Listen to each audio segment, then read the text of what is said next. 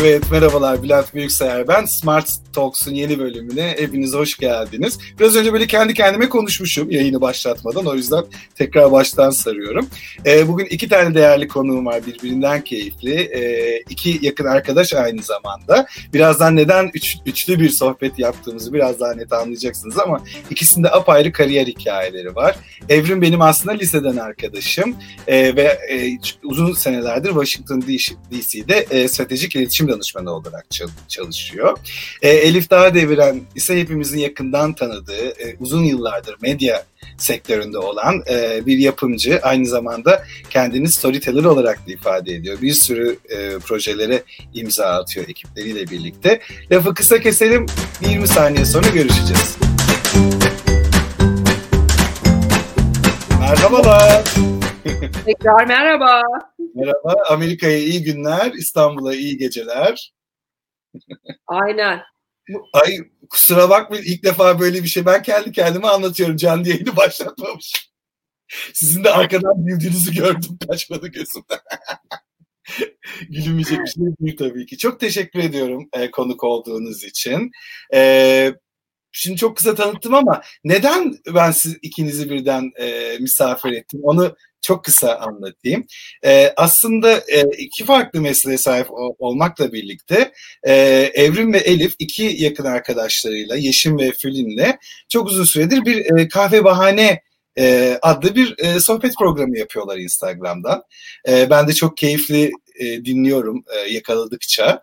E, Aynı zamanda böyle bir iki sosyal sorumluluk projesine de birlikte e, imza attılar. Ama bugün ayrı ayrı hem kendi kariyerlerinden bahsedecekler hem bu Kahve Bahane'den biraz nasıl doğ- fikri doğdu ondan bahsedebilirler. Ama e, isterseniz şöyle sırayla başlayalım. Evrim, ne yapıyorsun sen Washington D C'lerde? Se- galiba sesin gelmiyor Evrim. Bir tekrar. Un- Yok, gelmiyor. Unmute ettin mi? Aşağıda bir yerde gösteriyor. Evet. Onu bir bakalım.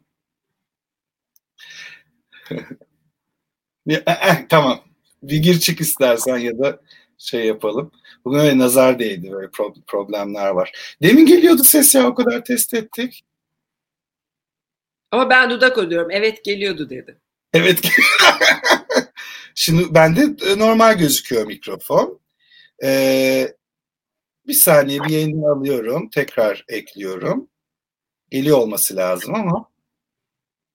Bir telefonunda mute mu değil mi bir kontrol et. Biz Elif'le devam edelim o sırada. Benim sesim geliyor mu bu arada? Çok net geliyor. Aynen. Evrim bağladığında ben bir şey fark ettim. Aslında otomatikman sessizde, yani mute'da gösteriyordu. Ee, şimdi sizi yayından alınca öyle gözüküyor. Evet, ama yani ondan sonra onu açıp geldim. Heh, tamam. Belki Evrim'de bir konu... Yok, Evrim gelmiyor sesin. Allah Allah dedi şimdi. Ben de okudum dudaklarını. Tamam. Ee, evet, ses yok, fark ettik. Beden diliyle devam edeceğiz, işaret diliyle. Ee, Elif, e, sen İstanbul'dasın. Ee, bir, kısa bir Bodrum tatilinden sonra çalışmalarını hızlıca başladın. Ee, biz seni nasıl tanıdık? Ee, bir medya hikayem var. Bir, çok azıcık bir başa saralım mı? Saralım. Ben çok erken başladım çalışmaya. Ee, lisedeyken. Ee, biraz böyle annemler yeni bir şirket kuruyorlardı. Dublaj stüdyosu Türkiye'de yoktu o zaman. Onlara destek olmak için orada çalışmaya, çeviriler yapmaya başladım. Sonra çeviriler yaparken aslında senaryonun gücünü fark ettim. Çünkü benim e, Charles in Charge vardı. Amerika'da meşhur bir dizidir. Charles iş başında diye çevrildi buraya. Çıkacak Elif, yapma. Ben onu çevirmeniydim lisedeyken. Gerçekten mi? İnanmıyorum. Evet. Ve orada e, şöyle şeyler olurdu mesela. Hani give me five men falan diyor ya. Ben onu Chuck diye çeviriyordum. Herkes birbirine Chuck demeye başlıyordu falan. Benim böyle çok hoşuma gidiyordu. Yani kendime ait olmayan bir senaryodan böyle sanki kendi laflarımı dağıtıyormuş gibi oluyordum. Bıçak bir ee, de lügatımıza senin sayende mi girdi öyle diye? Galiba öyle oldu. Çünkü Gemi bana beş hak geldi Evrim. Süper. Süper. Ee, bana beş ver diye bir çeviri yok. Onu yapanlar var bu arada hala. Tabii tabii. Sayfa yani, elini vururken bana beşlik ver abi falan, yani anlamamış onu. Ben hep onu söylerim zaten. İyi çeviri İngilizce iyi bilmenden daha çok Türkçe karşılığını iyi bilmenle de alakalı. Yani bir de lisanın argosunu da bilmen lazım falan. Neyse, ondan sonra babam da televizyon daire başkanıydı o sırada, tek kanal. Ee, bana hep şunu söyledi. Türkiye'de çok e, sinema endüstrisinde çok isim var ama iyi senarist çok çok az. Onun için sen senarist ol. Ee, onun tabii o dönemki tek kanal olduğu için bütün ünlüler babamın ahbaplığından geçiyor. Ee, ve hepsi bana işte yapımcı yok, yapımcı yok, yapımcı yok dediler. Ben üniversitede işletmeyi kazandım, Hacettepe işletme. Ee, ama aklı hep sinemadaydı. Birkaç sene çaktım onun için. Amerika'ya gittim ve e, sosyoloji and filmmaking okudum. E, kurs olarak, üniversite olarak değil. Neyse, sonuçta üniversiteyi bitirdim. Fakat bu arada çeviriden devam ettim. Ve e, daha üniversite bitmeden e, yeni yeni e, özel televizyonlar çıkmaya başlamıştı. E, biz de Melih Kibar'la tamamen tesadüf, tamamen başka bir konu. Uzun, apayrı bir film hikayesidir o tanışmamız. Melih ile ikimiz bir film e, ve televizyon yapım şirketi kurduk. Ama ben daha üniversite mezunu bile değilim, yani o kadar küçüğüm. E, ilk kanal da şimdi A T V olarak bildiğimiz Satel. O zaman Bilgin ailesinin de, Ercan Arıklı rahmetli hayattaydı. Ercan Bey dedi ki, biz ona program satmaya gittik. Ben seni dedi kameranın arkasına tutmam. Önüne geçeceksin dedi. Ben de çok utanıyorum o sıralarda meşhur olmaktan. Çünkü meşhurlarla büyüdüğüm için Ee, biraz babamdan da dolayı kendimi meşhurlar üstü konumlandırmışım tabii. Ay canım Elif için falan yapıyorlar bana televizyon tutmak için.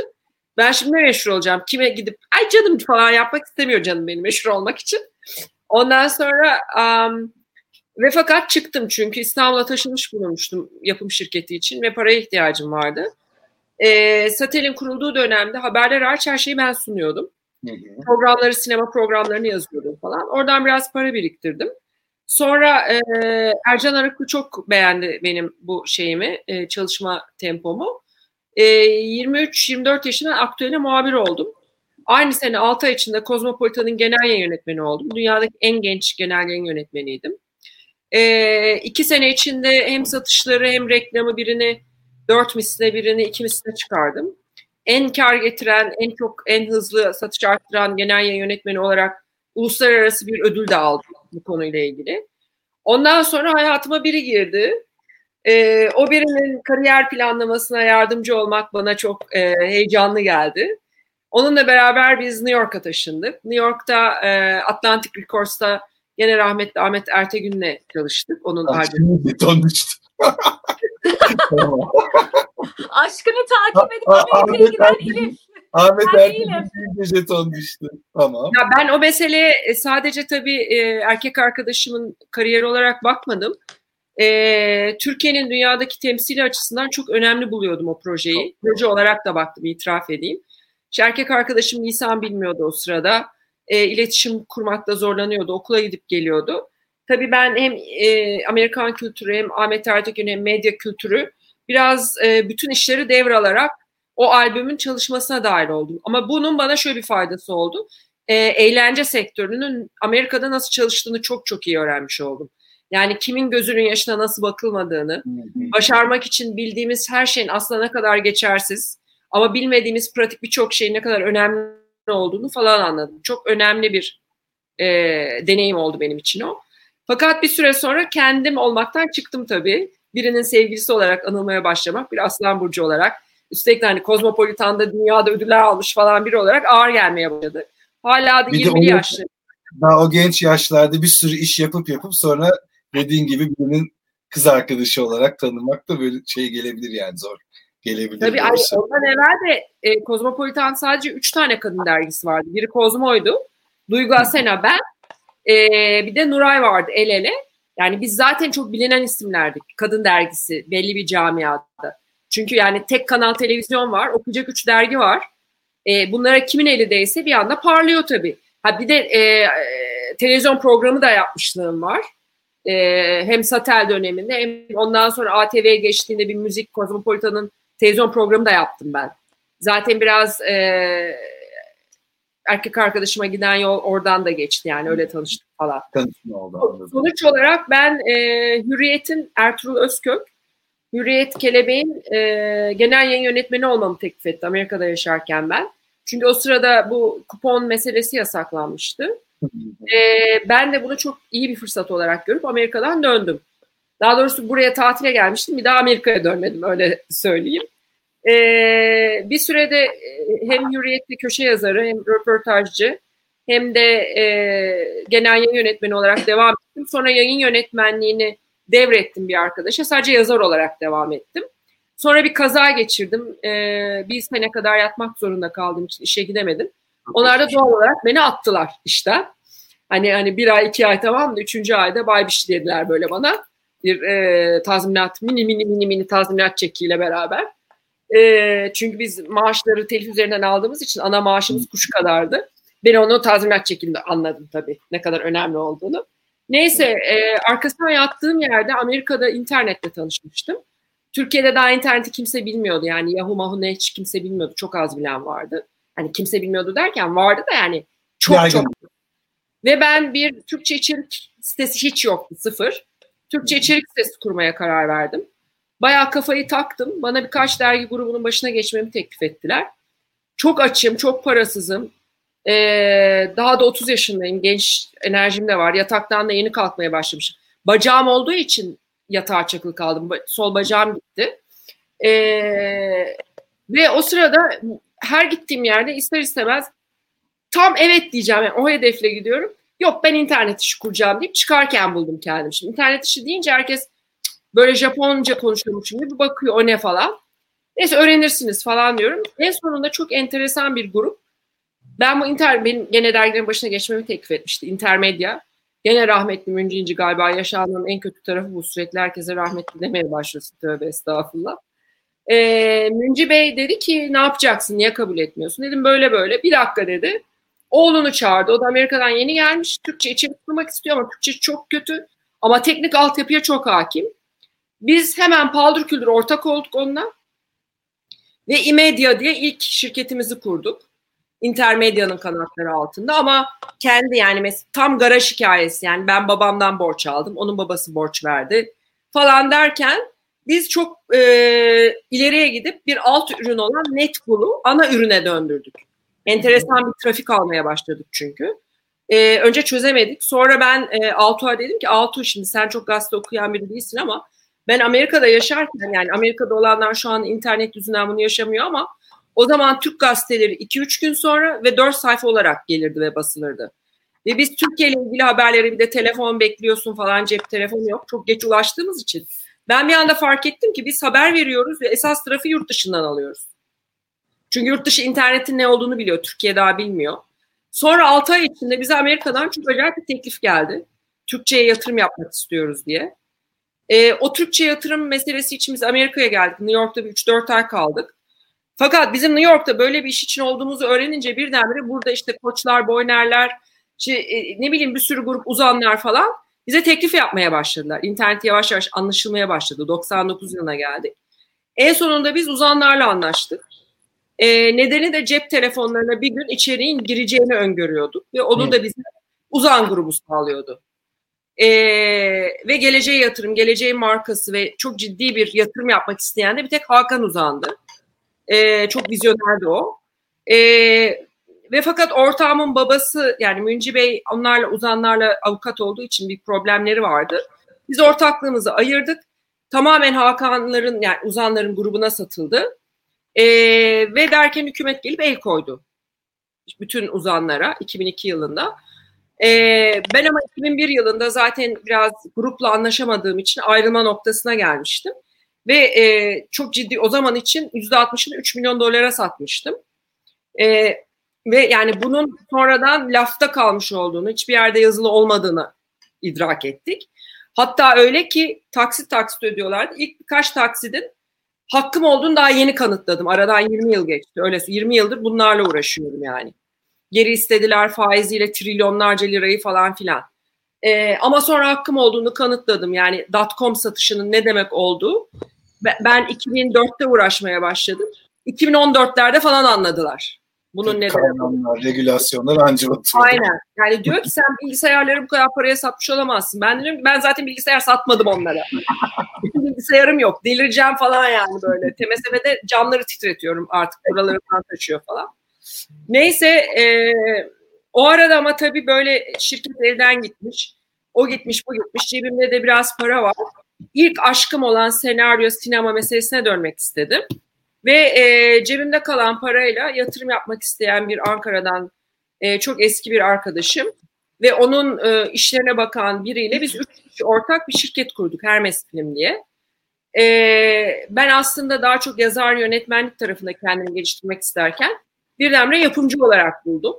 Aslında yapımcılık e, Halit Refiğ'in bana Halit abi, o da Allah rahmet eylesin. Halit abi hep bana ne olur yapımcı ol diyordu. E, çünkü ihtiyaç olan o diyordu. Ve çok zevkli olduğunu gördüm. Çünkü yani insanlar dışarıdan yapımcıların adları en son geçer ama e, pek I M D B'de dahil olmak üzere en sonda sahneye filmle ancak çıkarlar. Adlarıyla değil, kendi adlarıyla. Ama işin Allah'adır yani yapımcı. Ben de bir Aslan Burcu olarak Allah'lık oyununu tercih ettim. Tövbe estağfurullah bu arada ama demek istediğimi anlatmak üzere. Sonuç olarak e, ilk filmim Dondurmam Gaymak oldu. Yap, yani benim ilk filmimdir Dondurmam Gaymak.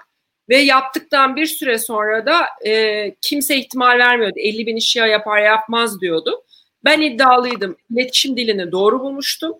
E, iletişim hiçbir zaman okumadım ama bütün Türkiye beni iletişim şirketi sahibi falan zannediyor. Ama bu arada bu yolculuk sırasında sandalyenin öbür tarafında da oturmuş olduğum için ve meraklı olduğum için stratejik iletişim planı yapmayı, iletişim cümleleri kurmayı, her tarafa farklı bir açıdan bakmayı falan öğrenmiştim. Yani ne başlık olur, ne ilgi çeker, ne çekmez. Kendi ilgi alanımda yani popüler kültür, kültür, sinema alanında. Ee, ve bu filmin de o cümlesini bulmuştum.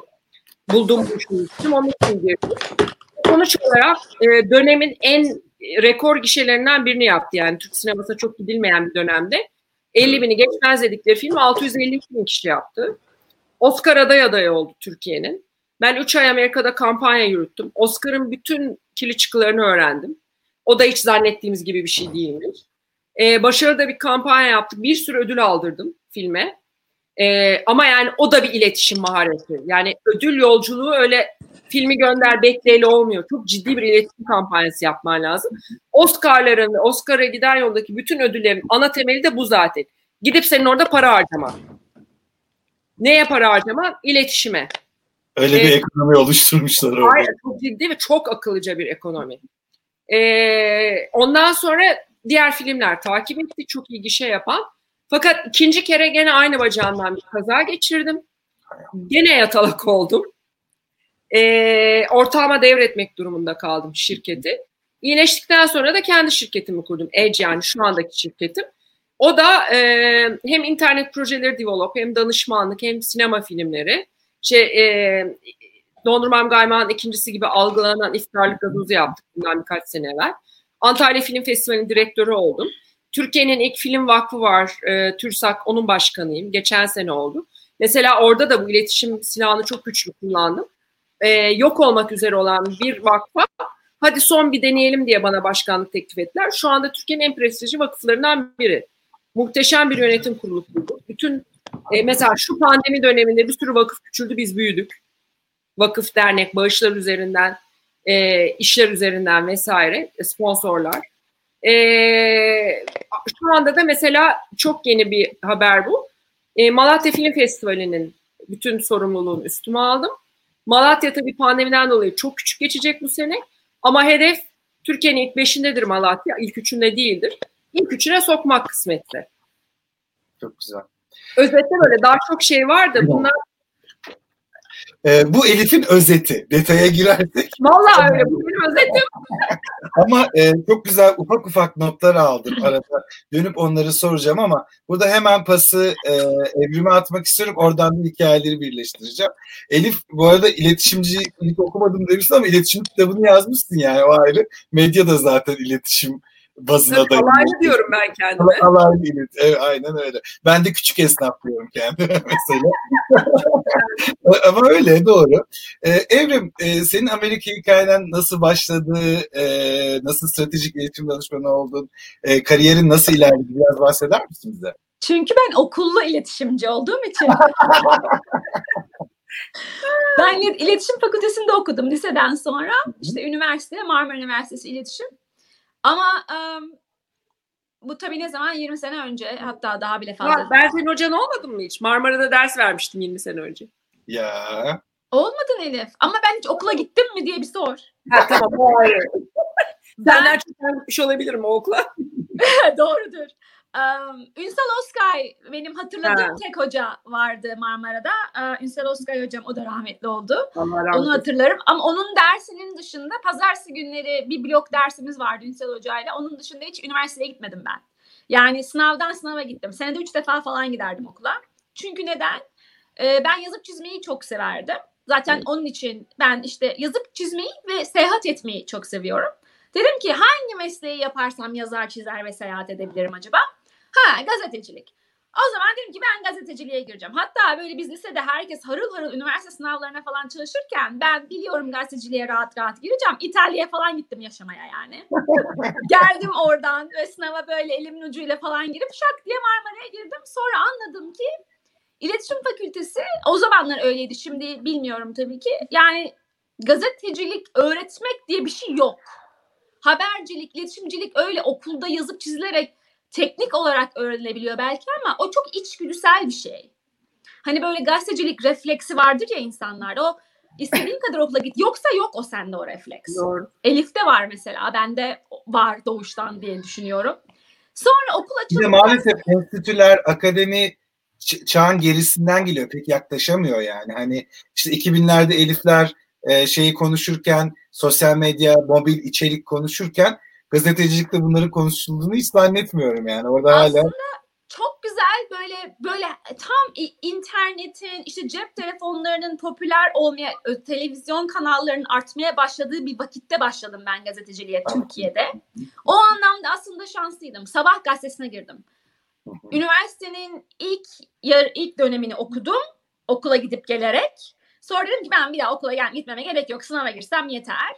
Hemen dedim kendime bir iş bulayım. Ablam o zamanlar bana böyle bir tanıdığı aracılığıyla Sabah gazetesinde internship buldu.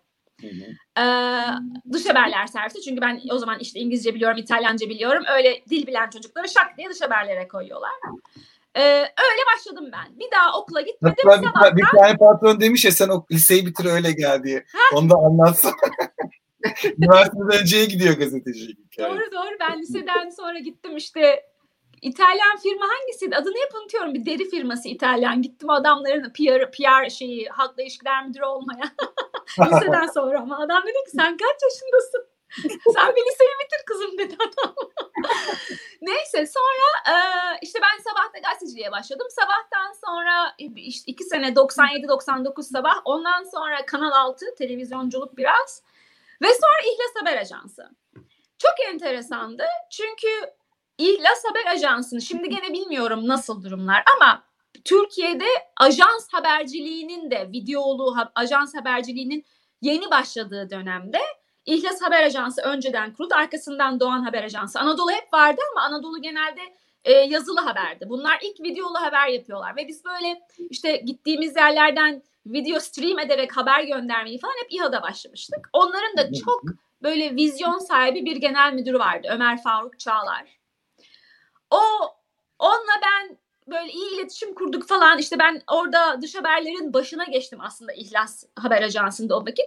Sonra e, öyle bir döneme geldi ki İhlas Haber Ajansı sürekli yurt dışına gidiyor. Ama nerede olay varsa bir İHA şey, kamyonu, yayın aracı kamyonu orada. Dediler ki Evrim sen git, zaten muhabirsin, gazetecisin, yayıncılığı da biliyorsun, televizyonculuğu. Bizim canlı yayın araçlarıyla bu olaylara sen git. Ben o sayede dünyayı gezdim Bülent. Yani hani öyle böyle değil. İşte Çeçenistan'a gittik biz. E, e, nereye gittik? Gürcistan'a gittim. Yunan, yani aklımda Türkiye'nin etrafında ne kadar olay varsa ben orada. Hatta şimdi çok enteresan.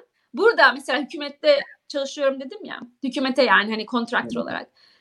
Onların böyle tarih olarak gösterdikleri işte olaylar, şu savaş, bu savaş, bu çatışma. Aa ben oradaydım falan oluyor. Şaşırıyorlar. Nasıl oradaydın? E ben oradaydım yani. Onun çok büyük etkisi oluyor. Onu yaptım. Sonra iki bin bir senesinde İhlas Haber Ajansı dedi ki Evrim, bizim New York'ta bir muhabirimiz var ama biz Washington'da e, ofis açmak istiyoruz. Sen gidip o ofisi bize açar mısın? Dedim hay hay. Zaten benim Amerika'da master yapmam gerekiyordu çünkü diyordum ki yani iletişim okudum ama hiç okula git, lise mezunu gibi hissediyorum hala, yani hani Kabataş'ta öğrendiklerimle gidip götürüyorum hayatı gibi geliyordu. Bir de işte öğrendiklerim ama böyle bir akademik bilgi noksanlığını hissediyordum kendimde. Dedim ki tamam, madem Amerika'ya gidiyorum o zaman ben orada bir master yapayım. Ee, ve o kadar çok böyle siyasi haber e, coverage yapıyorduk ki yazıp çizip, dedim mutlaka siyaset bilimi okuyayım ben. Hı hı. Geldim Amerika'da, American University burada işte e, dış e, ilişkiler bölümü var orada, e, Foreign Service. Hı hı. Orada master yaptım. Master yaparken bir yandan işte İHA'ya burada yedi sene muhabirlik büroyu kurduk falan. Oradan canlı yayın araçları geldi, kameramanlar geldi falan. Burada e, Türk gazeteciliğinin e, şekli de değişmeye başladı. Herkes bir kamera aldı, herkes bir fotoğraf makinesi aldı. Yavaş yavaş artık insanlar haber, fotoğraflı ve görüntülü haber geçmeye başladılar. Sonra işte evlendim, sonra çocuklar oldu falan derken o hızlı tempo yavaş yavaş yavaşlamak zorunda kaldı. Ben dedim ki o zaman okey, ben hala iletişim yeteneklerini kullanarak başka nasıl bir iş yapabilirim? İşte orada çok önemli bir karar vermek gerekiyor. Çünkü Amerika'da, yurt dışında bir sürü iş yapabilirsin. Yani burada pizzacı olabilirsin, araba kullanabilirsin, her türlü iş yapabilirsin. Çünkü her her işten para kazanacaksın. Ama eğer kariyer yapmak istiyorsan neyse o yeteneğin, o yeteneğine sadık olarak yapman lazım. Yani ben Türk'üm, Türkçe biliyorum diye sadece o işlere odaklanmayıp da ya ben gazeteciyim, iletişimciyim aslında, onlara odaklanıp iş aramak lazım. Ben de öyle yaptım. Yani kendi rezümemi baştan bir yazdım. Ve e, General Dynamics'te işte bana bir editörlük teklifi geldi. Ama bunlar biliyorsunuz General Dynamics, Booz Allen Hamilton, Acom, bunların hepsi Amerika'da hükümete çalışan çok büyük kontraktör şirketler. Yani Amerikan hükümetinin bütçesi beş liraysa General Dynamics'in bütçesi atıyorum yirmi beş lira. Corporate'lar bunlar büyük. Ve hükümete çalışıyorlar. İşte ben de... E, General Dynamics aracılığıyla önce Savunma Bakanlığı'na bayağı bir iletişim danışmanlığı yaptım. Şimdi de işte iç güvenlik, Homeland Security'ye yapıyorum. Ama ya dediğim gibi... Örgütünü mü oluşturuyorsun? Çok kısa işini, yani halkla ilişkiler, kurumsal ilişkilerden farklı bir şey mi iletişim danışmanlığı? Ya tam olarak hangi kanallar, kiminle kimi iletiştiriyorsun? Um, şimdi benim yaptığım Homeland, e, benim çalıştığım işte Homeland Security İç Güvenlik Bakanlığı'nın Bilim ve Teknoloji Dairesi. Hı hı. Benim yaptığım yap, Bilim ve Teknoloji Dairesi'nin o iç güvenlik e, ortamına, topluluğuna verdiği, sunduğu bütün ürünleri ve servisleri, hizmetleri ve ürünleri bir şekilde e, tanıtımını yapmak. Ama bu tanıtım nasıl yapılıyor? Mesela C N N gelip de işte bir bilim ve teknoloji firmasının çıkardığı bir işte e, buluşu oturup anlatmayacak, değil mi? Hı hı. Ona göre bununla kim ilgilenir? Ben öyle önce bir kendime bir target e, izleyici, dinleyici kitlesi ayar. Onların hepsini ben seçiyorum. Hı hı. Sonra insanlara en rahat bir bilgiyi nasıl sunabilirim? Bu makale mi olur, bir video mu olur? Bunların kararını veriyorum. Sonra bütün o content'i ayarlıyorum. O content'in hepsini ben yazıyorum. Ben derken ben yani bir takım bir şey var, ekip var ve onların başında, bir grubun başında ben varım. Birkaç grup daha var bizim tüm bakanlık için. Ee, bütün bütün kararları biz veriyoruz. Yani kime ne bilgiyi ne yöntemle veririz? Benim işim o. Bir şekilde yani yüksek seviyeli hükümet pazarlaması gibi bir şey. Ee, bir yandan e, çok hassas dengeler vardır. Çünkü güvenlik son derece yüksek, e, ne bileyim paylaşılması gereken bilgi kısıtlı, e, ne bileyim Elif daha rahat iletişim kurabiliyordur konularıyla ilgili ama sen her şeyde çok on kere falan düşünmen gerekiyordur muhtemelen. Ben ee, düşünüyorum, ben yazıyorum. Sonra bir on kişinin şeyin denetiminden gibi şeyinden geçiyor, imzasından geçiyor. Sonuç benim yaptığıma hiç benzemiyor aslında. Benim tanıdığım evimin içi sıkışırdı böyle bir işte ama alıştım diyorsun yani. sıkışmışım ama artık böyle kendimi e, öyle bir eğittim ki diyorum ki yani ben yapacağımı yaptım işte. Bir yere kadar itebilirsin. Sonsuza kadar ittirmenin bir anlamı yok. Doğru.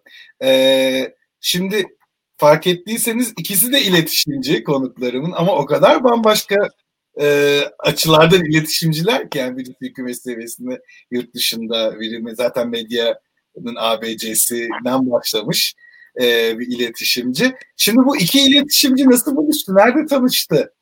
Onu bir soralım. Yeşim. Ya Yeşim, evet Yeşim'le e, Fülin'e selam buradan bu arada. Aynen.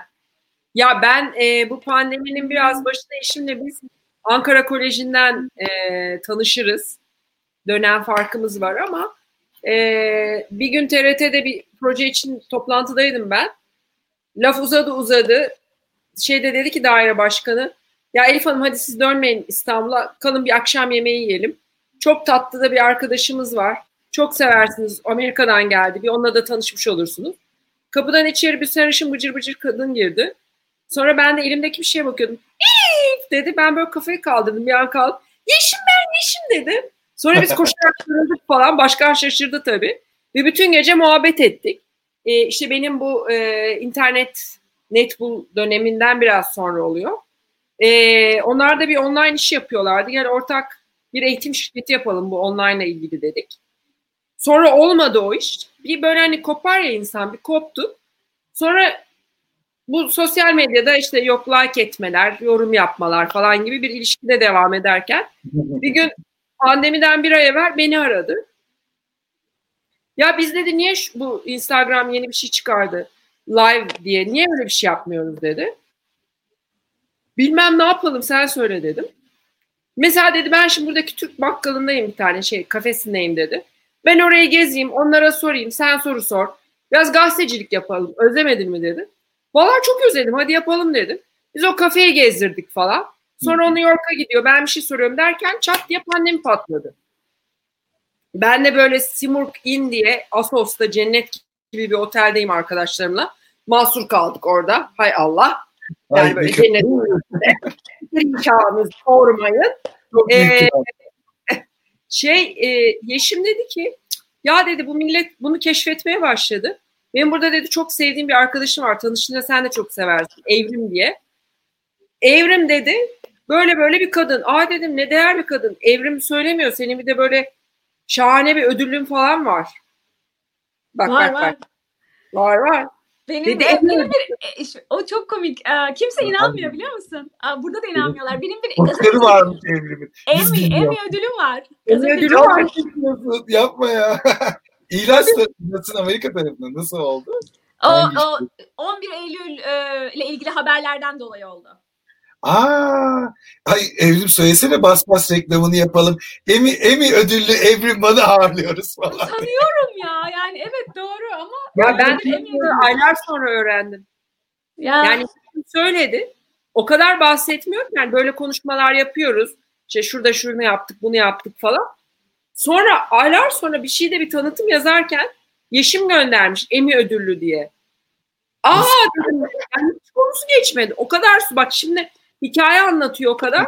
Sürprizi. Geçmiyor adı. Aynen öyle. Yani Aynen. hepimiz çok ödül alıyoruz ama hiçbirimiz Emmy almıyoruz Evrim. Ya ben çok... ortadan alsaydım böyle geçmezdim o bölümü özetle. Ben de valla. Ya millet affedersin kıçı kırık sertifika alıyor. Reklamını yapıyor falan böyle günlerce. Aynen öyle valla. Emmy ödülü ne diyorsun ya? Teşekkür ederim. Dedi böyle Evrim var dedi falan. Ay dedim senin arkadaşın zaten senin gibidir. Ay dedi benden de bıcı bıcı çok seveceksin. Bir de dedi İstanbul'da Fülin var dedi. Sen Ankara'dan belki tanırsın. Görünce tanıdım Fulin'i de. Biz böyle deneme yapmaya başladık. Bir, bir o bir ben. Bu arada isim arıyoruz. Ne diyelim ne diyelim. Fakat ben konsantre olamıyorum. Çünkü normalde bir kitap yazmaya gitmişim. Pandemi oluyor. Bizim böyle sektör onu dizimi yapalım. Hayır yapma. Bu arada kapalı kaldığımız yer bir sürü oyuncu yönetmen de var beraber. İşte buradan bir şey çıkartalım falan derken bir gün şey çok sıkıldı. Yeşim, e hadi kahve bahane diyelim. Hayır, dedi. Kahve bahane benden çıktı. Emin olsunlar. Kahve bahane ismi benden çıktı. Ha, Yeşim bana öyle söyledi diye düşündüm ben. Demek sen ona söyledin. Ben bak evinden daha önemli. Ezdirmiyor kısmı. Kahve bahane diyorum size. Evet, o benim için daha önemli gibi geliyor. Çünkü hayatım content creation. Yani ben content yaratmayı çok severim ya. Sürekli bunlar isim arıyorlar. Ben de oraya yazıyorum böyle şeyde, WhatsApp'ta. Doğru doğru şimdi hatırladım. Doğru. doğru öyle, çok doğru söylüyor. Öyle hikayeye başladınız ya. Çok güzel. Bayağı da böyle haftada üç gün falan yayın yapıyordunuz. Bir de böyle şeyiniz çok hoşuma gidiyordu. Bir konsept oturttunuz. Biri bir gün host ediyor. Sonra gün sonunda bağlanıyorsunuz. İşte günün özeti falan filan. Çok hoşuma gitmişti. Ben size şey diyordum. Mahşerin dört tatlısı diyordum. Arka planda. Öyle. Valla güzel. Feminist bir hareket miydi peki? Neden dört tane kadın? Tesadüf aslında. Tesadüf. Öyle bir sebebi yok. Tamam. Çok yani iyi. Feminist e, değiliz. E, hatta ben bir süre e, şimdi her gün birimiz yapıyoruz. Dört kadının. Şimdi beş olduk. Müge de var. Yeşim'in kız kardeşi. Psikologu. Her akşam birimiz alıyoruz. Hafta sonu da hep beraber pazarları yapıyoruz. Ben mesela en başta d- e, dönüşüm hikayeleri yapmaya başladım. Kadınlar üzerinden bize empoze edilmiş veya bir şekilde kendimizi içinde bulduğumuz işlerden, C E O'da olsa, C F O'da olsa, bilmem ne ünlüsü de olsa radikal bir değişim yapıp kendi hayalini kurduğu hayat hikayelerini yaşayan kadınları ağırlamaya başladım. Misal bir süre öyle gittik. Ama kadın olduğu için yani öyle de- denk düştü. Sonra mesela çıktı şeyle geldi. Bu yeni mezunlar için yapılacak speechlerle. Evrim, onu anlat sen. Hı hı. Muhteşem bir fikirdi o. Evet. Şimdi sizin ortak bir yönünüzde ev, yanlış bilmiyorsam Evrim'in fikriyle ortaya çıkmış bir e, e, sosyal sorumluluk projesine e, imza attınız birkaç ay önce. Ben bir türlü tembellikten bir video çekip de gönderemedim. Kusura bakmayın. Hala devam ediyorsa vallahi yapacağım. Neler neler yapıyoruz da o, işte bazen basireti bağlanıyor insanın. Evet. Evet, Evrim sen anlatır mısın? Çok güzel bir projeye imza attınız. Sonuçları ne oldu? Nasıl büyüdü? Kimlere fayda sağladınız? Um, Valla on binlerce insana ulaştık aslında o videolarla. Evet. Şöyle, o fikir de şöyle doğdu. Ee, işte burada özellikle Amerika'da işte böyle hani mezuniyet töreni yapmak, üniversitelerde mezuniyet diploma törenlerinde böyle ilham veren kişileri çağırıp konuşturtmak yeni mezunlara. Bunlar çok yapılan, çok olağan şeylerdi ama pandemiden sonra tabii ki bütün etrafımdaki öğrenciler ah biz, biz bu sene işte mezuniyet yapamayacağız. Kimse bize şöyle bir konuşma yapmayacak falan diye böyle hayıflanıyorlardı. Sonra aklıma geldi ya dedim Türkiye'de acaba var mı? Hani böyle bir organizasyon var mı? Onun da farkında değildim. Bizim üniversite mezuniyet törenimiz oldu ama diploma alıp kep giyip iniyorduk ama hani böyle çıkıp da birileri bize işte hayata dair işte şunlar olur bunlar olur falan demiyordu. Ve açıkçası bizim o kahve bahane sohbetlerimizde benim işte böyle Müge ile Elif'le, Yeşim'le, Fülin'le yaptığım sohbetlerde ben baktım ki yani başkalarının deneyimlerinden o kadar çok faydalanıyorum ki. Şimdi çok büyük bir fark var. Çok birisine doğru. Tavsiye vermekle birisine deneyimlerini anlatıp onların ışık tutmasını beklemek çok farklı. Tavsiye vermek kro bir şey. Yani herkes herkese üst, üst perde bir şey değil mi? Yani sanki üst perdeden böyle bir şey. Evet. Yani, yani. Ama bana tam tersi gelip de bakın ben böyle yaptım. Ben bu yollardan geçtim. Şu hataları yaptım. Şu engelleri böyle aştım. Birisi bana hayatından deneyimlerle anlattığı zaman o benim kafama kazınıyor.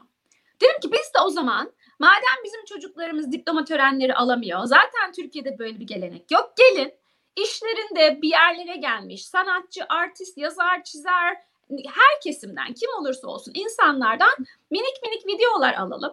Ve insanlar gençlere kendi yaşantılarından yola çıkarak böyle bir ışık tutsunlar. Onun için geleceğe ışık tut dedik o kampanyanın adına.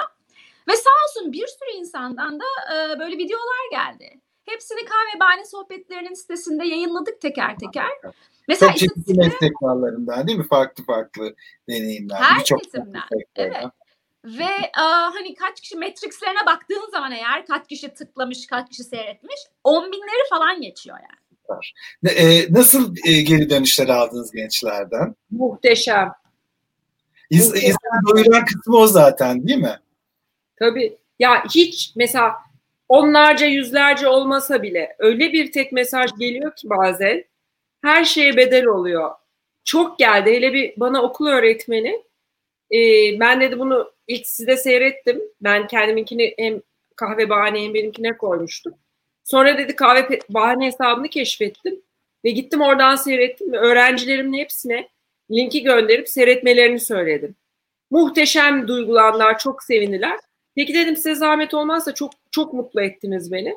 Onlardan bazılarının yorumlarını bize paylaşır mısınız ki ben de arkadaşlarıma göndereyim?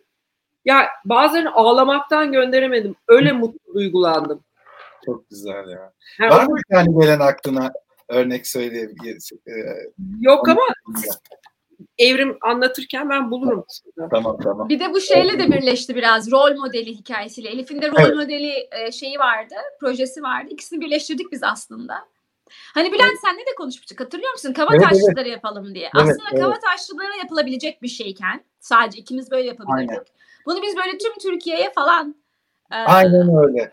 Ee, bizim proje daha çok şeydi. Kabataşlı kardeşlerimize abilik ablalık yapalım. Hani e, her meslek grubundan bir hafta biriyle sohbet edelim. On, e, işte üniversite seçimlerine daha e, işte accurate karar versinler falan filan diye idi ama e, bu çok daha geniş kapsamlı olmuş. O da ayrıca yürütülebilir evet. gerçekten. Ya bence... e, çok önemli. Yani insanlara, söyleyeyim. gençlere özellikle e...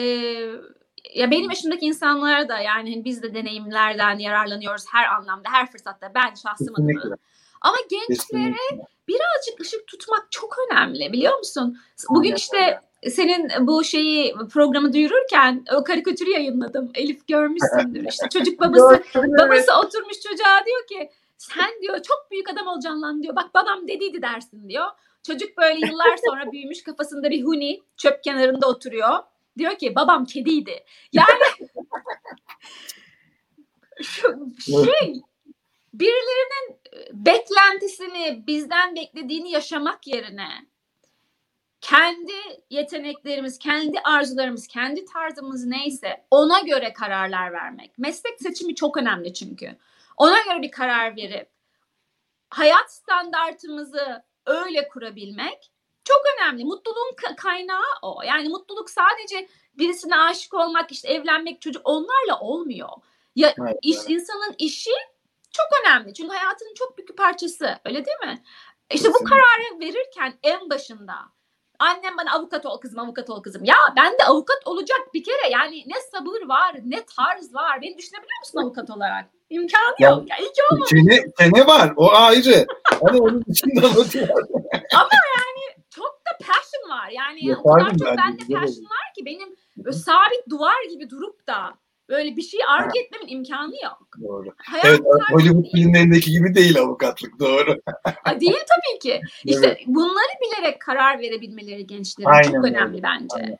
Ee, bir de e, şöyle bir şansı var şu andaki gençlerin. E, gerçekten teknolojiyle herkes her bir şekilde ulaşılabilir oldu ve çok fazla bilgi var. Tabii bunun dezavantajları da var. Bir sürü bilgi kirliliği de yaşanıyor şu bu ama bilgiye ulaşma bizim gençliğimize göre çok daha kolaylaştı.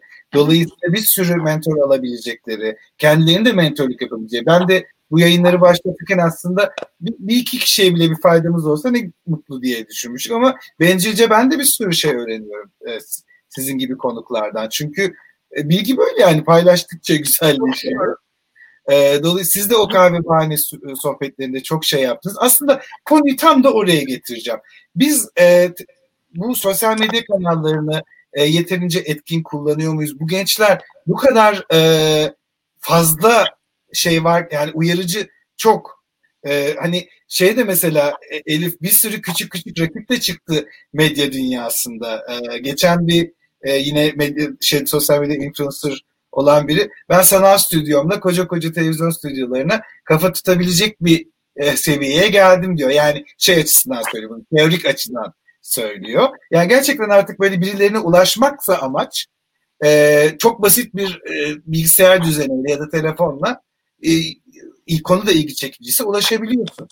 E, bir medyacı olarak sen buna nasıl bakıyorsun? Yani medyayı nasıl doğru kullanıyor muyuz? Ne şekilde doğru kullanırsak daha e, etkin e, faydalanabiliriz? Biraz gençlere tavsiye olacak yine ama fikrini merak ediyorum açıkçası. Şimdi ama ondan önce mesajları okumamı istemiyor musun? Aa tabii pardon. Tabii böyle ki. Çok, e, çoğunu bulamadım çünkü tamam. Çok acayip mesajlar gelmiş. Instagram'a bir süredir girmiyordum.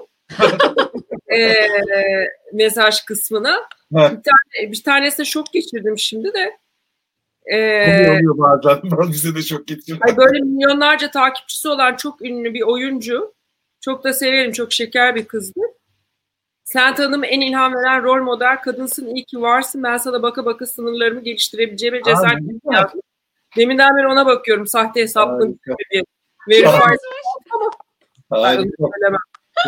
Ee, şimdi bir tane yirmi yirmi ile ilgili, yirmi yirmi mezunları ile ilgili şöyle mesaj var. Ee, merhaba Aleyna ben. yirmi yirmi mezunları için yaptığınız projeye baktım ve bayıldım, gerçekten harika olmuş. Umarım videolar devam eder. Açıkçası ben çok sevindim videoları dinleyince. Çünkü Sabancı'dan benim gibi bu sene mezun olan arkadaşlarımla online mezuniyetle geçiş, online mezuniyetle geçiştirildiğimizi ve bize önem verilmediğini düşünüyoruz. Bu nedenle bu proje emin olun çok anlamlı. Ben de şimdi kendi Instagram hesabımdan arkadaşlarımla paylaşacağım. Böyle bir proje başlattığınız için çok teşekkürler. Bir tanesi çok uzun bir şeyler yazmış bunlara benzer. Ama sonu çok etkiledi beni. Sevgili Kahve Bahane ekibi, her biriniz Orhan Veli'nin Dalgacı Mahmut şiirinin karakteri gibisiniz. Bizler sabah uyanmadan gökyüzünü maviye boyayan sizlersiniz. Yırtılan denizi de diken yine sizlersiniz diyeceğim. Diyeceğim o ki iyi ki varsınız. Profesör Türkan Saylan'ın dediği gibi her eğitimli kadının bu cumhuriyete borcu var. Bizler de bu borcu ödemekle yükümlüyüz. Hiç endişelenmeyin, güzel çocuklarımız çok daha güzel günlerde yaşayacaklar. Ay ne ne ne kadar umut verici bir mesaj ya yani. Bütün o zaman negatif... da tüylerim diken diken oldu. Bütün negatiflikleri silebilir birkaç dakika içinde yani. Harika. Aynen, harika. Çok yani güzel. Daha yani. Çok sürü öğrencinin vardı. Bu beni çok etkiledi. Öbürü de özeti gibi oldu bir sürü yaptığımız şey. Yani okullarının kendilerini ciddiye almadıklarını ve geçiştirdiklerini düşünen bir kesim genç insana bu kadar insan mesajlarıyla destek verdi. Ve bu tamamen evrimin itmesiyle de oldu. Yani sadece süper. Fikriyle değil. Süper. Yani ben mesela bunu bizim bütün sanatçı camiasına yayacaktım. Ama hı-hı. O süre bir üzücü olaylar yaşanmıştı. Evrim biliyor bir kısmını. Ee, ilgilenemedim ve o arada dedim ki Temmuz ayı gelmişti. Temmuz'un ortaları. Ne olur biraz daha devam edelim falan ama Evrim de Yeşim de dedi ki yani tıkandık artık. Aha. Öyle bıraktık. Belki yirmi bir yirmi bir mezunlarına ya, da. Evet. Çünkü yirmi yirmi birde de böyle olacağına göre. Aynen. Ben gibi değil. Bu sefer elimden geleni yapacağım söz. Ee, Evrim zaten çok uzun süredir Amerika'da yaşıyor. Sen de e, uzunca sayılabilecek süreler yurt içinde bulundun. E, sosyal sorumluluk olarak gerçekten hem bireysel seviyede hem de örgütsel seviyede hala çok gerilerdeyiz Türkiye olarak. Gerçekten e, ki çok da ihtiyacımız var sosyal sorumluluk projelerine. Artarak devam etsin inşallah. Çünkü herkesin kendince verebileceği şeyler var. Her şey maddi değil. E, hizmetini satabilirsin, e, bağışlayabilirsin, e, ufak da olsa yardım yapabilirsin, bilgini paylaşabilirsin, kucak açabilirsin, bir sırt pışpışlayabilirsin. Yapılacak çok şey var ama daha örgütsel seviyede, sizin yaptığınız e, seviyede yapmak lazım bence. Daha inşallah artarak e, devam eder. Peki şimdi e, hemen şöyle biz biraz bugün konseptin dışına da çıktık, sürenin de dışına çıktık ama an, konuklarımın anlatacak çok şeyi var. Daha böyle önemli konulara da gelemedik ama e, yani bunlar, şu kadar konuşuyoruz. Önemsiz demek istemedim ama sormak istediklerime gelemedim diye. Elif öyle güzel bir özet sundum ki ilk on dakikada. Ben içinden şu e, kurabiyeleri aldım cebime. Mesela bu çok zor bir şeydir. Yani öngörü sahibi olmak ve gerçekten böyle nokta dışı tahmin edilebilir öngörüler. İşte senin bu interneti görmen. Bence çok erken görmüşsün. Biraz daha geç görsen çok daha farklı şeyler olabilirdi. Bazı şeyler ise çok erken olur ya. Ondan sonra işte cep telefonlarına yani iki binlerden bahsediyorsun. Cep telefonları daha akıllı değil yani. Nasıl o içerikleri cep ben telefonu? Ben de hala biraz aptallar ama o ayrı. O ayrı evet. E yani şey, S M S mi gelecektiniz? Nasıl onu kurguladınız gördünüz? Yani tabii yurt dışında da e, bulunmuş olmanın şeyi var ama ne, e, o sendeki o şey nereden geliyor? E, yeni bir şeyleri yakalama burnu, vizyonu, o, o kokuyu nasıl alıyorsun? Şimdi iki noktadan cevap vereyim. Biri çok acayip. Yani belki senin hedef kitlenin ince acayip karşılayacağı bir şey. Rüyalarını görüyorum. Şaka değil yani bu. Ee, ve ben sezgilere çok inanıyorum. Yani ben ne zaman ki karnımı dinleyerek, öyledir ya onun karşı. Gut feeling. Gut feeling, aynen. Onu dinleyerek hareket ettim, başarılı oldum. Ne zaman ki o bas bas bağırmasına rağmen mantık bunu daha akıllı gibi gördü, daha olabilir gibi gördü. Hep çuvalladım. Çok da çuvalladım yani, onu da söyleyeyim. Hepimiz böyle hikayelerimiz, ah şunu yaptım, bunu yaptım falan diye anlatıyoruz ama ben bir gün bir konuşmaya çağırdılar beni, motivational speech. Bu on dakikalık özeti bir tık daha uzun olarak anlattım. Şimdi dedim, siz de gülümseyerek dinliyorsunuz değil mi? Gelelim aradaki boşluklara diye. Evet. Oradan bir konuşmaya gittim. Kadınlar hüngür hüngür ağlıyordu. Yani önce bir sen olmak istiyoruz dediler. Sonra aman Allah korusun dediler. Sonra tekrar sen olmak istiyoruz dediler falan. Aradaki boşluklar ağır çünkü. Ee, o işte bunları dinlememekten. Birincisi bu. Fakat ikincisi de şöyle bir şey var. Ee, ilgi alanı e, ve işaret okuma aslında onları gösteriyor. Çünkü her şeyin işareti hayatımıza çok önceden girmeye başlıyor. Ben bir de gene bazı konuşmalarımda, sinemayla ilgili konuşmalarımda şunu söylüyorum. Dünyanın geleceğinde ne olduğunu görmek istiyorsan ya da anlamak istiyorsan Amerikan filmlerini seyredeceksin. Mesela eskiden kadın üzerinden gittiğimizde Hollywood filmleri, kadınlar hep böyle başarılı iş kadınları olduğu, oluyorlarsa eğer, mutsuz aileleri vardı, çocuklarını aklının önünde unuturlardı. Her şey bir felaketti ama hiç o, bu başarılı iş adamların başına hiç gelmezdi bu o filmlerde böyle şeyler. Onların doğalı zaten işe gitmek. Kadının ne işi vardı onun karşılığı. O iş yerlerinde böyle çençen olurdu o kadınlar. Bir böyle sinir sinir bir şeyler olurlardı. Evde çocukları ilgilenen çok tatlı annecikler vardı falan. Ve onlar hep en sonunda filmin nedamet eder ve evlerine çocuklarına dönerlerdi. Bir daha asla sana bunu yapmayacağım diye genel müdürlük postunu reddederlerdi falan. Fakat olayına dönüyorlardı. Yani. Tabii onlar aile, ah, ah ben işte çocuğum benim için daha önemli falan. Sonra bir süre sonra kadının iş hayatındaki şartlılığı ortaya çıktı. Gerekliliği değil. Sadece gerekli değil. Şart orada olması.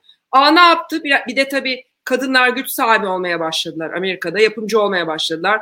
Öykü yazarları ve e, senaristler yani söz geçirmeye başladılar. Ne oldu Amerikan filmleri? Bu biraz biraz dönmeye başladı. Ne anlatmaya başladılar?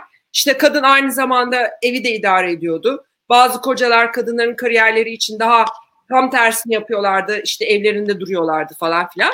Böyle böyle bir dönem geçirdik. Şimdi o dönem geçmeye başlıyorlar ya yani kadın e, edilgenden çıktı Hollywood filmlerinde. Son üç dört senede zaten siz çok daha yakından takip ediyorsunuzdur. Sürekli başrollerdi yani Ocean's Eleven'ın bile kadın versiyonu falan çıkıyor. Tabii tabii. Bu sefer de bir ara bu gaylik e, konuları çok trendiydi ya. Acayip bir posterler.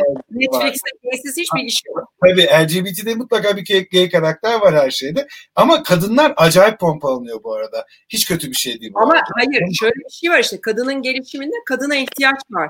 Hem ekonomik güç olarak ihtiyaç var. Hem dünya teknoloji kadınları ön plana çıkardı. Çünkü artık bilek gücüne ihtiyaç yok. Analitik zeka ihtiyaç var. Dolayısıyla kadın bunu yapabilir bir beyin yapısına sahip. Yani düz düşünmüyor. Böyle böyle böyle böyle düşünüyor ya. Onlar çözüm de getiriyor. Başka bir şey daha. Erkekler yıllar içinde hazıra kondular her konuda. Kadınlar savaşmak zorundalar. Onun için o postları alıp en iyisini yapmak zorundalar. Kadın kıymetli hale geldi. Sonra ne olmaya başladı? Amerikan filmlerinde en olmayacak şeyi önce Amerikan filmlerinde gördük. Bir zenci başkan imajı çizilmeye başlandı. Morgan Freeman sürekli başkan olmaya başladı. Hop Obama seçildi. Sonra kadınlar asla o politikada yer alamazlardı. Ne oldu? Kadın Vice President dizileri başladı. Sonra kadın başkanlar oldu. Şimdi ne oldu? Hillary geldi. İşte şimdi Biden kazanırsa bir Vice President kadın olacak falan. Yani e, bunlar e, filmlerde bizim okuduğumuz şeyler. Zombiler gelmesin ama çok fazla zombi filmi de var son zamanlarda. E, zombiler de gelir o zaman. Zombi gelmedi ama pandemi geldi. Doğru, o da virüs, o da virüs yani. Ya o hayal gücünün ürünü. Gerçek hayat mesela bir zombi filminde zombilerin lideri gene kadın oluyor. Mesele zombi değil orada. Hikaye kim üzerinden kurgulanıyor? Bravo, trende uyuyor yine yani. Olarak. Tabii yani çünkü mesela bütün aşk filmleri bir üçgenden oluşur. Milyonlarca aşk filmi var. Orada aşk filmi değil mesela aslında. Hikayenin nasıl kurgulandığı. Doğru. Yani mesela evlilik biraz out of date olmaya başladığında Amerika'da beraber yaşama filmleri onu kabul ettirdi bize. kültür olarak. Doğru. Şimdi teknoloji de böyle bir şey. Filmlerde biz görmüyor muyduk? Daha elimizde o tuğla telefonlar varken bız bız bız renk renk pişt diyor, kapılar açılıyor, pişt diyor, bilmem ne iniyor, çıkıyor falan. E bunlar çalışıldığı için var üzerlerinde. Kesinlikle. Yani diyor ki bir eğitimle e, ilerledim.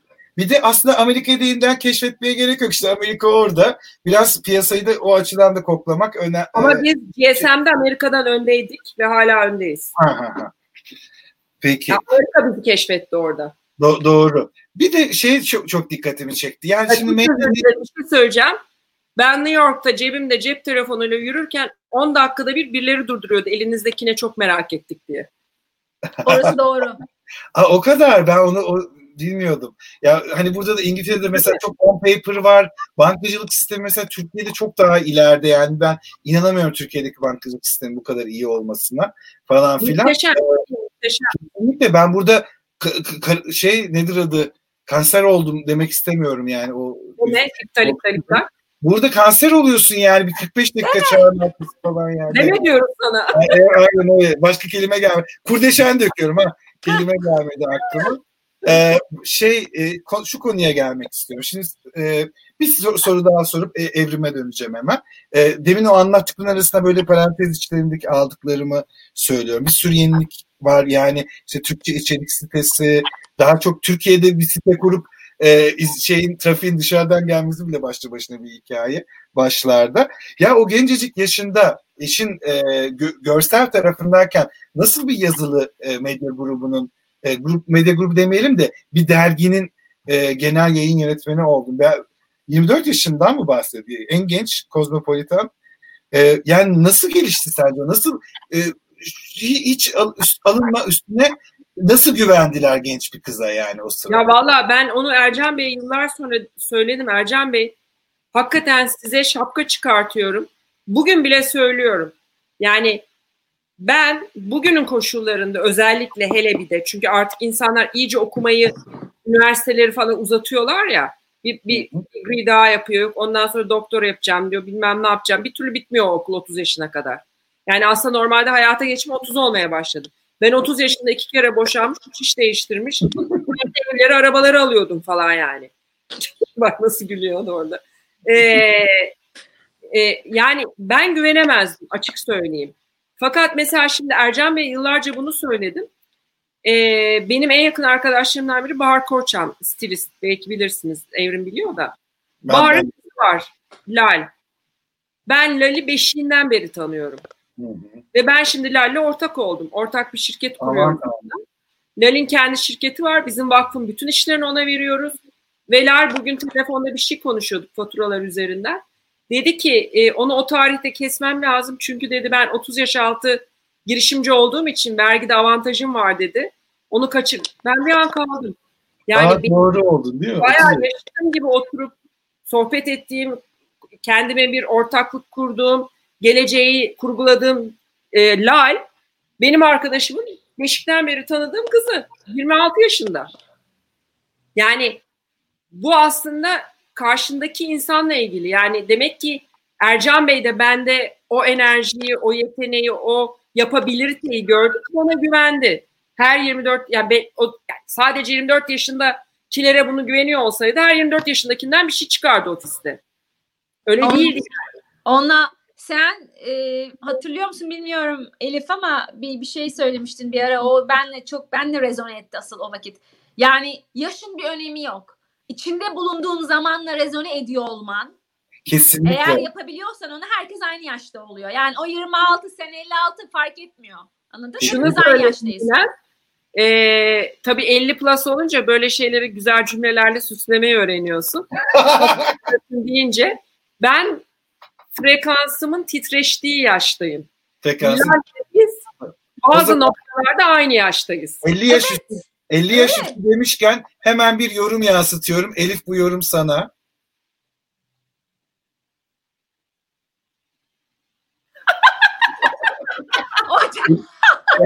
Elif'in yani bunlar Elif, bazı tespitlerde geçmedi değil yani.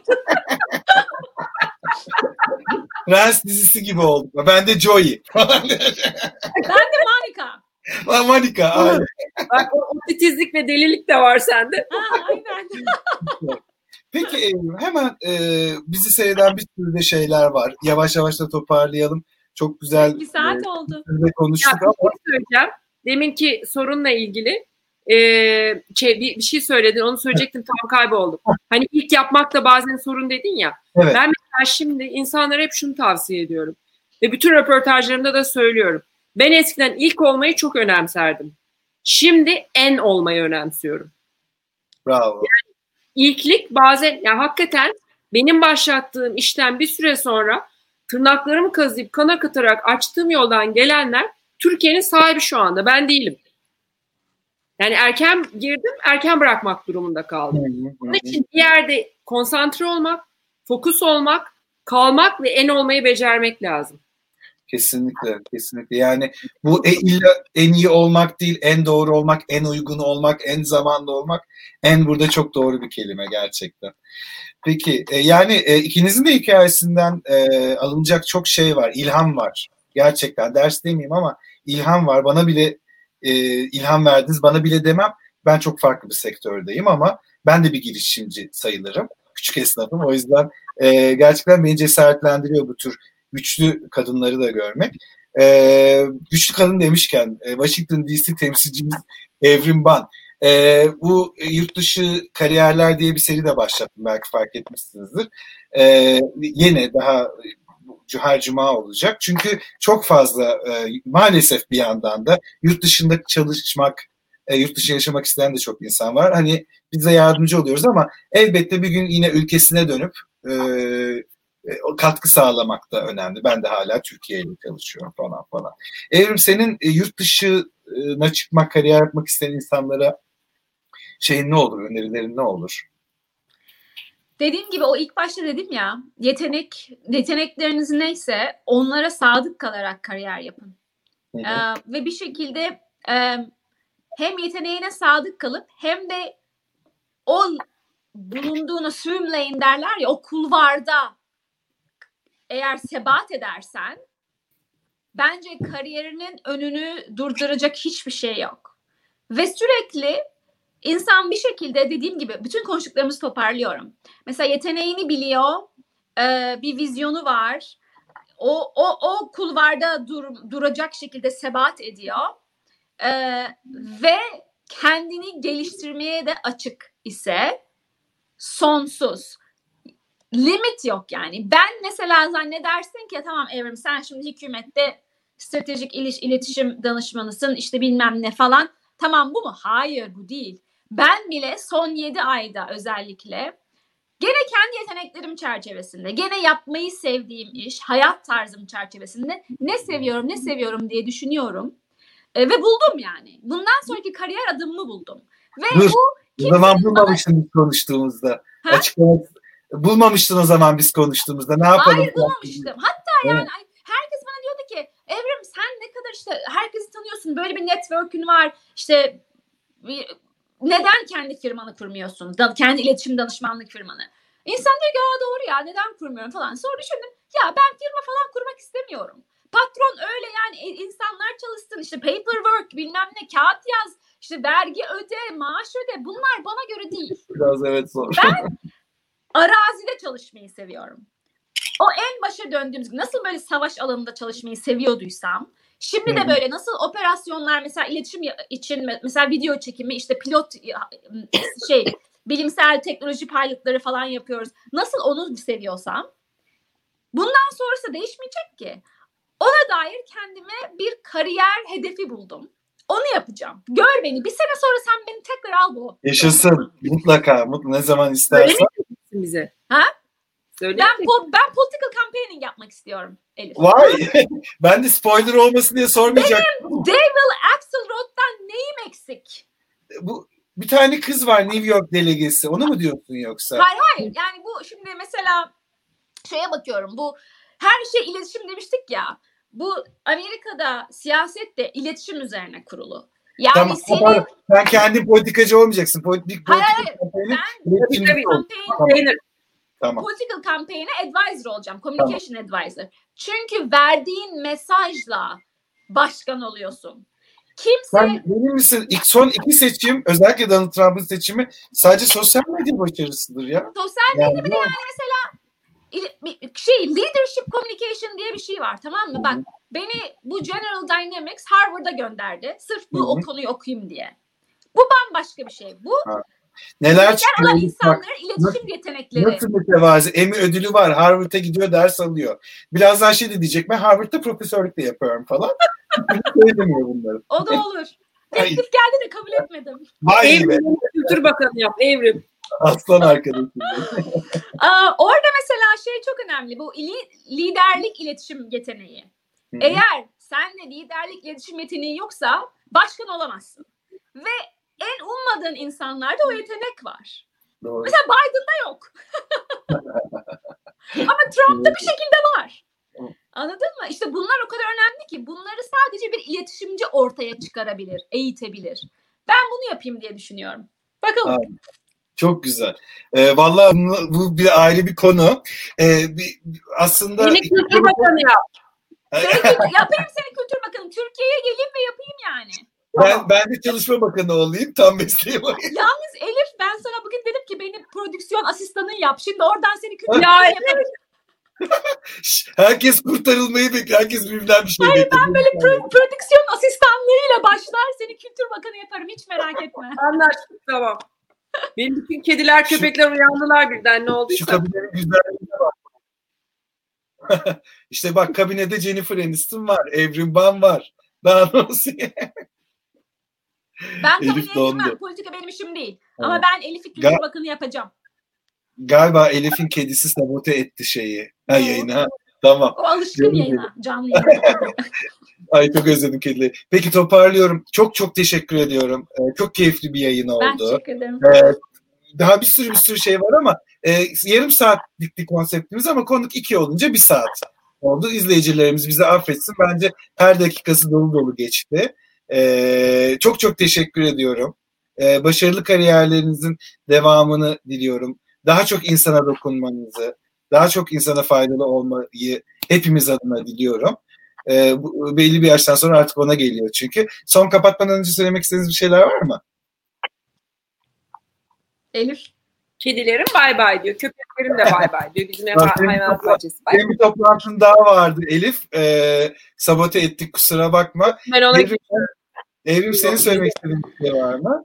Hayır şekerim, çok teşekkür ederim. Çok güzel bir sohbet. İstediğin zaman her an biliyorsun zaten numaramı. Ara, sor, haberleşelim. Ee, sen de çok güzel bir iş yapıyorsun. Ee, her zaman yardıma hazırım yani. Çok teşekkür ederim. Yayında kalın. Yani yayında kalın. Ben teşekkür ederim. Lütfen e, kapatmayın. Yayından alıyorum. Arka planda bir iki dakikanızı daha alacağım. O kadar. E, evet. Gördüğünüz gibi birbirinden keyifli ve dolu dolu yani. Anlatacak çok şey olan Emmy ödüllü. yirmi dört yaşında genel yayın yönetmeni olmuş Cosmopolitan'a. Böyle bir sürü bir sürü başarısı olan e, yani bunlar sadece şu anda hemen aklıma gelenler ama e, çok başarılı iki iş kadını diyeyim. Onları ağırladık. Ee, sorularınızı yayından sonra da sormaya devam edebilirsiniz. Önümüzdeki haftada e, Vodafone e, İngiltere'de dijital e, pazarlamanın global e, head of'u, yani global nasıl diyeyim, başındaki kişiyi, Henny Hasba'yı ağırlayacağız İngiltere'den. E, Cuma günleri yurt dışı kariyerler serim devam ediyor. Bir de bu pazartesi bir teaser vereyim. E, her ay, her hafta yapmayacağım bunu. Her ay bir kişisel ya da mesleki kitabı tanıtacağım size. Çünkü baktım çok fazla böyle şey var. Ee, bu sıralar kitaplar da çıkmaya başladı. Daha doğrusu o, o kitabın yazarını ağırlayacağım. Beraber kitabı üzerine konuşacağız. E, konseptli. Dolayısıyla yayınlarımız devam ediyor. Çok teşekkür ederim bu saate kadar dinlediğiniz için. E, gelecek hafta görüşmek üzere.